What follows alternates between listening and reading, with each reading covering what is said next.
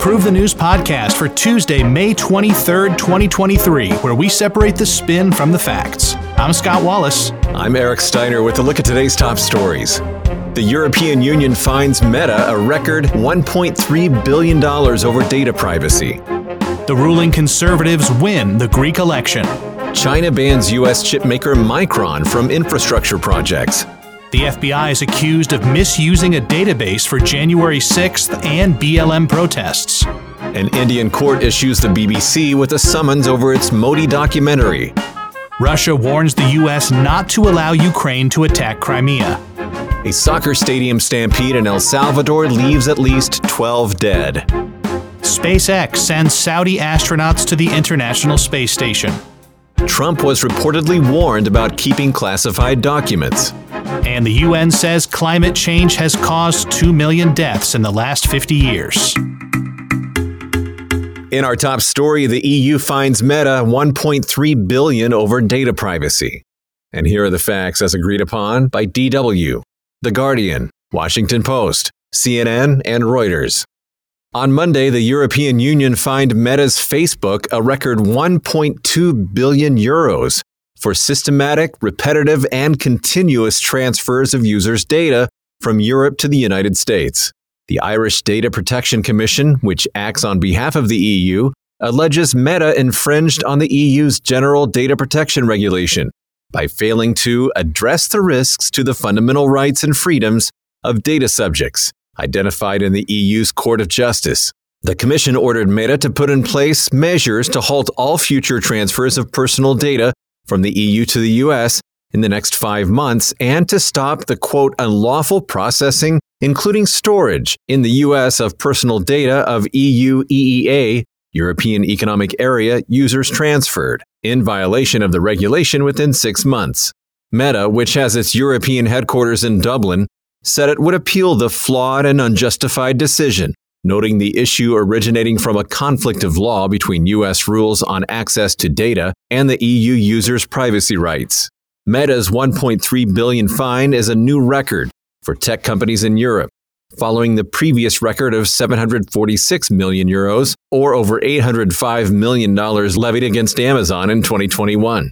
This comes after the Irish watchdog organization fined Meta owned WhatsApp 5.5 million euros or 5.95 million dollars for breaching the bloc's privacy laws and directed it to bring its processing operations into compliance within the next 6 months.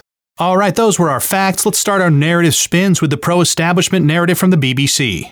This fine is unfair as it singles out Facebook for using the exact legal mechanism thousands of US companies follow to provide services in Europe. Moreover, it sets a dangerous precedent for the countless tech firms transferring data between the EU and the US. The establishment critical narrative comes from Common Dreams. As U.S. intelligence agencies, through their close relationship with big tech, have used data transfers to collect European citizens' information, this is a big win for privacy. Meta should also count its blessings, as it's been breaking European law for 10 years and could have been fined the maximum of $4 billion. And Narrative C comes from Wired Magazine. This is another example of policing the internet cloaked as providing data safety for European users. Though it strikes a blow against surveillance capitalism, which has become Silicon Valley's default model for capital accumulation, the fine is inconsequential for Europeans' rights, as Meta will likely hold on to data it has moved unlawfully. Our first nerd narrative of today's podcast coming from Metaculus Prediction Community. There's a 50% chance that the US will break up Meta platforms no earlier than January of the year 2030. This kind of reminds me of uh, what happened in the show Breaking Bad. So the whole plot is this guy needs to make money for various reasons, and they end up through nefarious means making so much money that it's just a huge cube of money they have to keep in a storage container. They can't launder it fast enough. They can't spend it because it's illegal, and they actually literally have to spray it for bugs and pests. It's just they made too much money. in this case, these data companies, Meta among them, and all the other ones, we want to capture as much people's data as we can. Now we have too much. Now we have, so, right. yeah, we got to we got to spray it for pests. Right. Yeah. got call Terminix. Want to help us improve the news? Go to improvethenews.org slash pod and take our quick survey and tell us what you think. And now, back to the news. News from Greek elections the ruling conservatives win a majority. Here are the facts as agreed upon by The Guardian, BBC News, the Athens Macedonian News Agency, CNN, Euractiv, and Politico.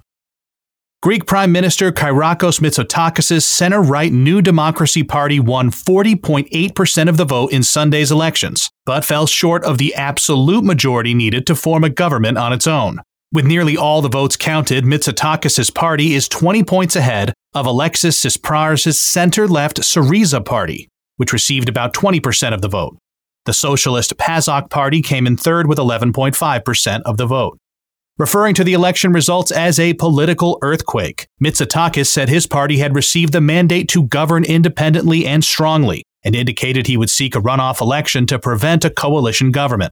The elections were held under a new proportional representation system in which a party must receive about 45% of the vote to win the election outright.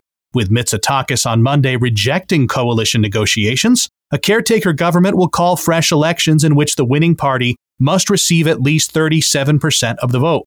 Meanwhile, calling the results extremely negative, Tsipras said that Syriza, which reportedly lost 700,000 voters to other leftist parties since the 2019 elections, will make the necessary changes to win the next crucial and final electoral battle. Greece's national debt stands at around 170% of its gross domestic product, and the country has one of the highest rates of people at risk of poverty, with real income decreasing by 7.4% in 2022 due to high inflation. Scott, thanks for those facts. Our first spin is Narrative A, and it's coming from Wall Street Journal. New Democracy's resounding victory indicates that Greeks want Mitsotakis to continue on the path of economic recovery, reforms, and stability. After the country's severe debt crisis in the 2010s, economic growth has resumed, and exports and the investment climate have improved thanks to New Democracy's initiatives. Aided by EU funds and a business friendly government that has restored investor confidence, Greece is on the right track. And narrative B comes from The Guardian. Mitsotakis won because Syriza weakened the left by bowing to the demands of big money and the EU troika while rejecting to form a leftist alliance and providing a convincing alternative for the country. As Greece is a prime example of how pleasing investors and the EU financial apparatus through reforms do not translate into better living conditions for ordinary citizens, its opposition parties must wake up, collaborate, and offer a solution to fix the nation's economic, social, and environmental woes if they dream of getting anywhere close to winning office. In our next story, China bans U.S. chip maker Micron from infrastructure projects. And here are the facts as agreed upon by BBC News, The Guardian, Al Jazeera, France 24, and CNN. A PRC regulator has announced that U.S. chip manufacturer Micron has been banned from use in domestic infrastructure projects. In a statement, the Cyberspace Administration of China announced that Micron products, which include semiconductors and solid state hard drives, pose serious network security risks, and that operators of critical information infrastructure should stop purchasing from Micron. Micron, the first U.S. chip maker to face Chinese restrictions, said that it is continuing to engage in discussions with Chinese authorities. This move comes after the U.S. enacted a series of export controls to stop the use of American components in the Chinese defense industry. Around 10% of Micron's $30.8 billion revenue in 2022 came from China, mainly from sales to manufacturers. It is unclear if the ban will affect that revenue. The U.S. Department of Commerce has stated that the Cyberspace Administration of China accusations have no basis in fact. Chinese chipmakers saw their shares rise in light of the news, as the PRC looks to boost its domestic semiconductor industry. In 2021, China imported $430 billion in semiconductors, with the global market forecasted to reach $1 trillion by the year 2030. Thanks for that rundown, Eric. We have an anti China narrative from War on the Rocks. China lacks the domestic capacity to produce high tech chips for its military. Beijing is further isolating itself from the global semiconductor industry by lashing out at one of America's biggest chip makers. Despite the massive cash flows into the industry, there is little evidence of a worthy payoff due to scientific and institutional constraints. This move against Micron is a nationalistic blunder that will harm the country in the long run. The pro China narrative comes from Global Times. The Micron case is an isolated incident that will not affect China's willingness to do business with the world or its advanced technology industries. Micron failed a routine national security review as Beijing seeks to have some of the most secure cyber infrastructures in the world. China welcomes businesses in all industries, provided they comply with China's prudent regulations. I was reading an article about uh, global microchip situation, and the advancements in microchips come so fast that if you're behind in any way, there's no way to catch up, basically. And they were talking about how you know China is modestly behind countries like Korea and the United States and some other Western countries. There's no way to catch up. They're going to keep getting better, but then so will everybody else even faster. So, oh yeah, it's, it's really really interesting. A report claims the FBI misused its database for January 6th and racial protests. Here are the facts as agreed upon by El País, Forbes, Al Jazeera, and CNN. According to an opinion from the U.S. Foreign Intelligence Surveillance Court, or FISA, which oversees U.S. spy agencies, the FBI improperly searched an intelligence database for information on suspects in the January 6, 2021 riots and those arrested during the 2020 George Floyd protests. The court found that the FBI used the Special Intelligence Database, launched after the 9 11 attacks and maintained under Section 702 of the Foreign Intelligence Surveillance Act, to conduct over 300,000 alleged abuses between 2020 and early 2021. The report also claimed the FBI searched 133 identifiers of people in connection with civil unrest and protests around the same time as Black Lives Matter protests. 23,000 people believed to be involved in the January 6th Capitol riot, and over 19,000 donors to a congressional campaign. It further alleged the FBI violated its own standards, requiring that any search using the database has a foreign intelligence purpose or is aimed at finding evidence of a crime. Claiming it ran 13 queries of suspected Capitol rioters in a search, the Justice Department later found didn't meet either criterion. Regarding the unnamed congressional campaign, the court found that of the 19,000 campaign donors queried in the database, only eight identifiers had sufficient ties to foreign influence activities to comply with the querying standard. Section 702, from which a significant portion of President Biden's daily intelligence brief comes, is set to expire at the end of the year unless Congress renews it. Thank you, Scott, for those facts. Our first spin is an establishment critical narrative coming from Town Hall.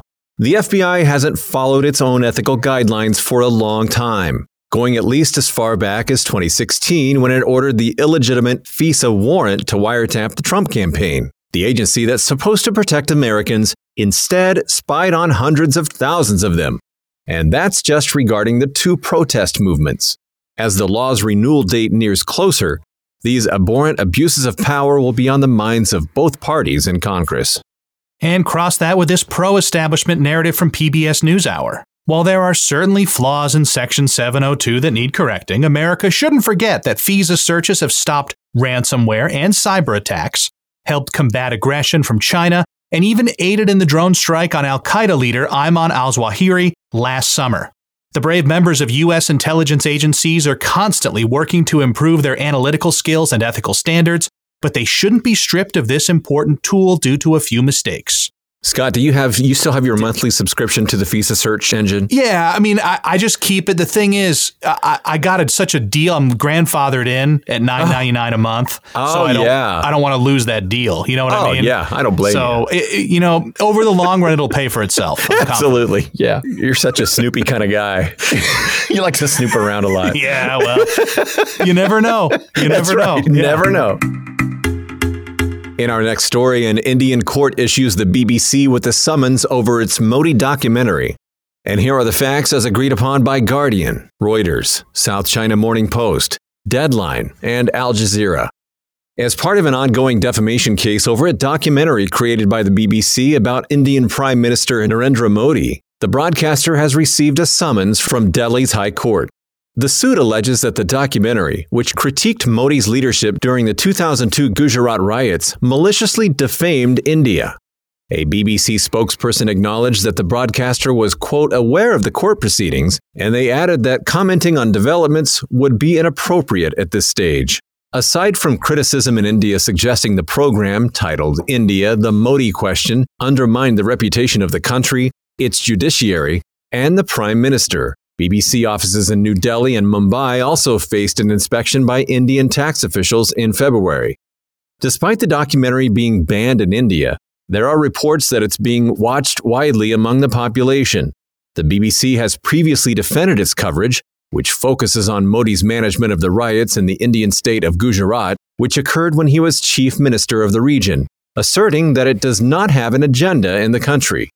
According to Siddharth Sharma, an advocate for the nonprofit group Justice on Trial, who filed the defamation suit, the summons issued to the BBC comes as the next hearing is set for September 23rd. Modi has consistently denied that his response to the riots in Gujarat was inadequate, in which at least 1,000 people died, most of whom were Muslims. All right, thanks for that update, Eric. We have a pro establishment narrative from The Spectator. Modi's relentless suppression of dissent is now impacting press freedom as the world's largest democracy attempts to censor the investigation of independent journalists. It's evident that the Prime Minister is leading the BJP in failing to condone attacks on Muslims throughout the predominantly Hindu nation of India. The global publicity Modi has generated with this vindictive response may well pose more problems for his reputation than it solves. The establishment critical narrative comes from Indian Express. Modi is an outstandingly poor media manager, and his response to this BBC fiasco proves it. The age of modern media makes it possible to ban anything, so by attempting to suppress it, the Prime Minister is catapulting the profile of this documentary. Rather than banning it, the Indian government should be transparent about this documentary is a total fabrication masquerading as journalism. And we have a nerd narrative from Metaculus that says there's a 53% chance there will be a non BJP Prime Minister of India before 2030. Russia warns the U.S. over Ukrainian attacks on Crimea. Here are the facts, as agreed upon by Al Jazeera, The Guardian, CNN, TASS, and Reuters. Anatoly Antonov, Russia's ambassador to the U.S., has warned America against permitting Ukraine to strike Crimea, the Black Sea Peninsula annexed by Russia in 2014. Antonov's warning came on the back of America's approval of a joint international effort to train Ukrainian pilots to fly F 16 and other fighter jets. Once such jets are in the hands of Ukrainian forces, they would deeply enhance and extend Kyiv's strike capabilities. The warning also came following comments from U.S. President Joe Biden's national security advisor, Jake Sullivan, who told CNN over the weekend, We have not placed limitations on Ukraine being able to strike on its territory within its internationally recognized borders. What we have said is that we will not enable Ukraine with U.S. systems, Western systems, to attack Russia, and we believe Crimea is Ukraine. In response, Antonov said that Russia views strikes on Crimea as an attack on any other region of the Russian Federation and called on the U.S. to consider the ramifications if such an assault on Crimea is permitted. Antonov added that it was clear to Russia that Ukraine lacks the capabilities to fly F 16 fighter jets without the assistance of foreign pilots and maintenance crews, hence making NATO countries culpable in Russia's eyes if any such attacks were to take place. Despite the reference to more direct NATO involvement, senior Russian diplomats also emphasized that the provision of F 16s would not undermine Moscow's military goals. On Monday, Russian Deputy Foreign Minister Sergei Ryabkov stated that such a transfer would be completely useless and meaningless in altering the course of the special military operation. Scott, thank you for those facts. Narrative A comes from the Center of European Policy Analysis. Russia's unlawful invasion of Ukraine did not start in February 22, but in 2014 when it illegally annexed the peninsula of Crimea. What started in that Ukrainian territory should end there. Kiev has every right to try and regain the peninsula within its internationally recognized borders. And narrative B comes from the Hill. While Ukraine may have a legal and moral case for attempting to retake Crimea, strategically and politically, it's not a good idea. Following a year of war, Ukraine's forces are already heavily degraded, and they may become too thinly stretched in attempting to take the peninsula that has been heavily fortified since being taken by Russia nearly a decade ago. The pro Russian narrative comes from TASS.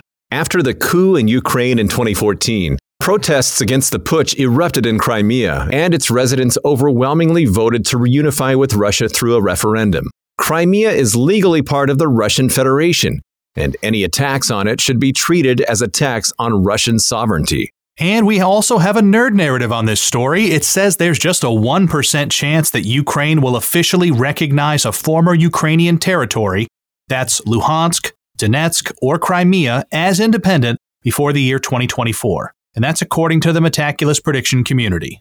This war just seems really complicated in that some of the lines are blurred. Right. If if we all agree not to attack certain countries, that's one thing. But if we can't agree where the lines are, then that's Yeah. a whole other thing. And you don't know who you're going to be offending with what you're doing. And it's gonna- Exactly. it doesn't seem like it's going to end well. I don't think it's going to. Uh-uh.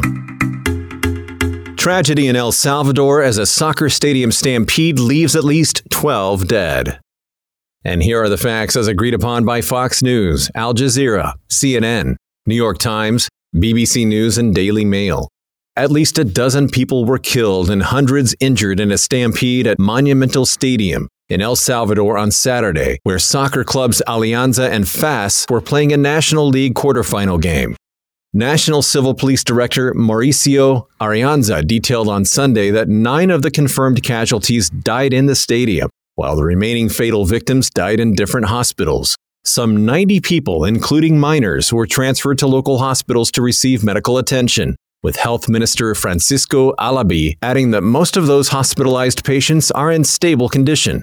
While it is unclear what caused the rush, a live stream of the game posted on YouTube showed the chaos when commentators reported commotion in the stands before fans stepped onto the field and the game was suspended. President Nayib Bukele called the incident unprecedented and vowed to launch a comprehensive probe into why the stampede happened. He stated that he will not refrain from investigating teams, managers, stadium officials, the league, and the federation to hold the culprits accountable.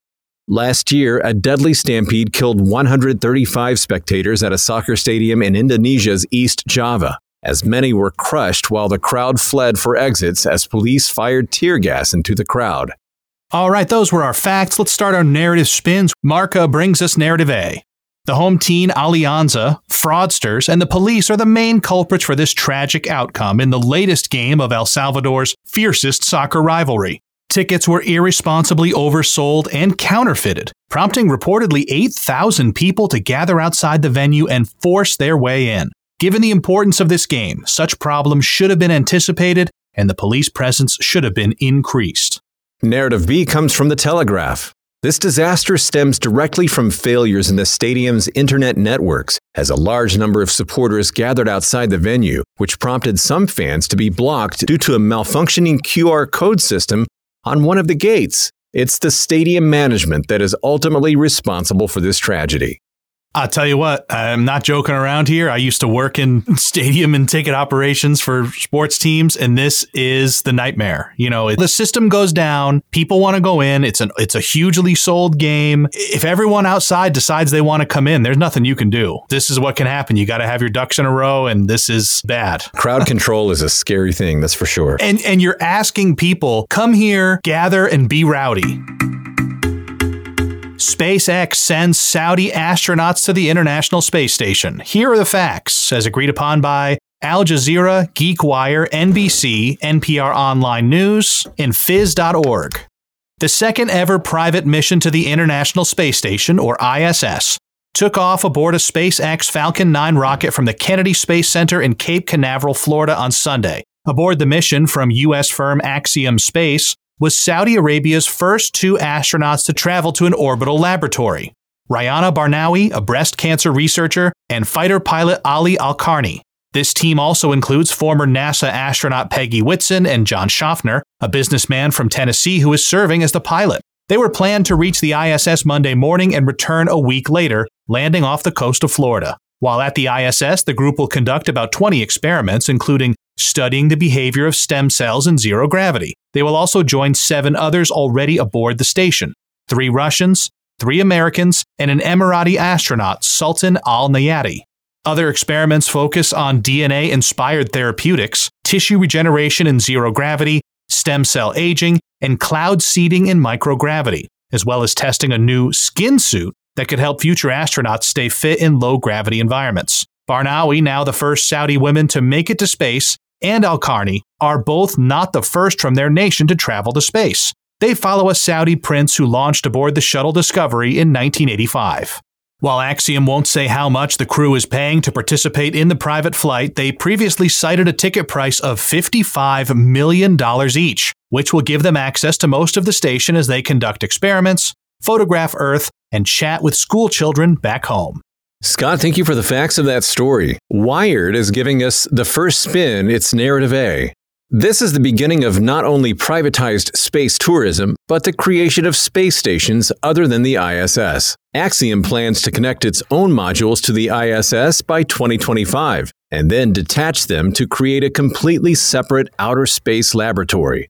This flight has also shown the potential for space exploration companies to bring countries together and provide access to space travel to previously excluded groups. Narrative B comes from CNN. Space tourism is a rich man's game, and it will remain that way for a long time. Even the shorter and much quicker trips, like Virgin Galactic owner Richard Branson's flight into orbit, cost $250,000. As for spending time on the ISS, that has and will continue to cost tens of millions of dollars. Space ventures continue to be a pet project of the wealthy. Do you have any desire to go to space, Eric? I mean, maybe if I had the money for it. I'm just going to have to live vicariously through you, Scott. Mm, yeah, I just got to edit a lot more podcasts to make it up into space. Yeah. According to a report, Trump was warned about keeping classified documents. Here are the facts as agreed upon by Guardian, Independent, and Newsweek.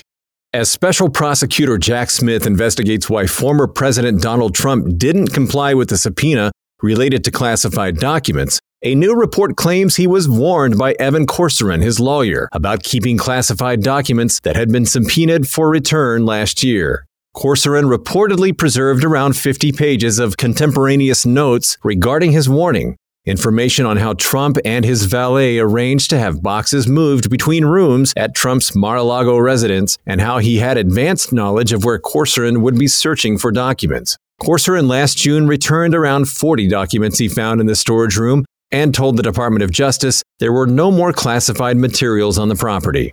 The FBI later returned to Mar a Lago and seized more than 100 more documents. These notes became accessible to prosecutors after a Washington grand jury ruled that Trump might have used Corcoran's legal advice to commit a crime, ending attorney client privilege in the case. In addition, the National Archives last week reportedly sent Trump a letter detailing materials it possesses showing the former president and his advisors knew the correct declassification process. Those records are being passed on to Smith. In response to recent news and statements made by several former members of his administration, Trump posted on social media a message denying he did anything wrong and pointing out that President Joe Biden is also being investigated over documents he possessed after he served as vice president. Salon.com brings us the anti Trump narrative. These notes are a big problem for the former president because they show how he and others around him were obstructing the government's attempt to retrieve the documents. It's frankly senseless that they were coordinating to move these boxes around and playing a shell game with the DOJ, considering there was no way they were going to get away with it.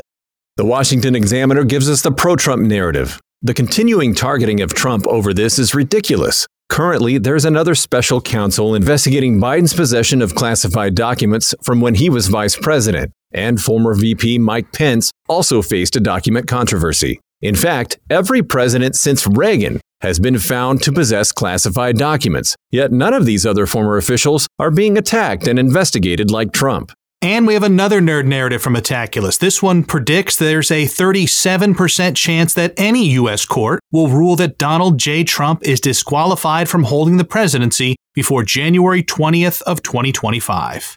I think Dave Chappelle said it best about this document controversy. You know, he's stolen a lot of things from work before, but the one thing he's never stolen from work is work. Why do they want these documents? Exactly.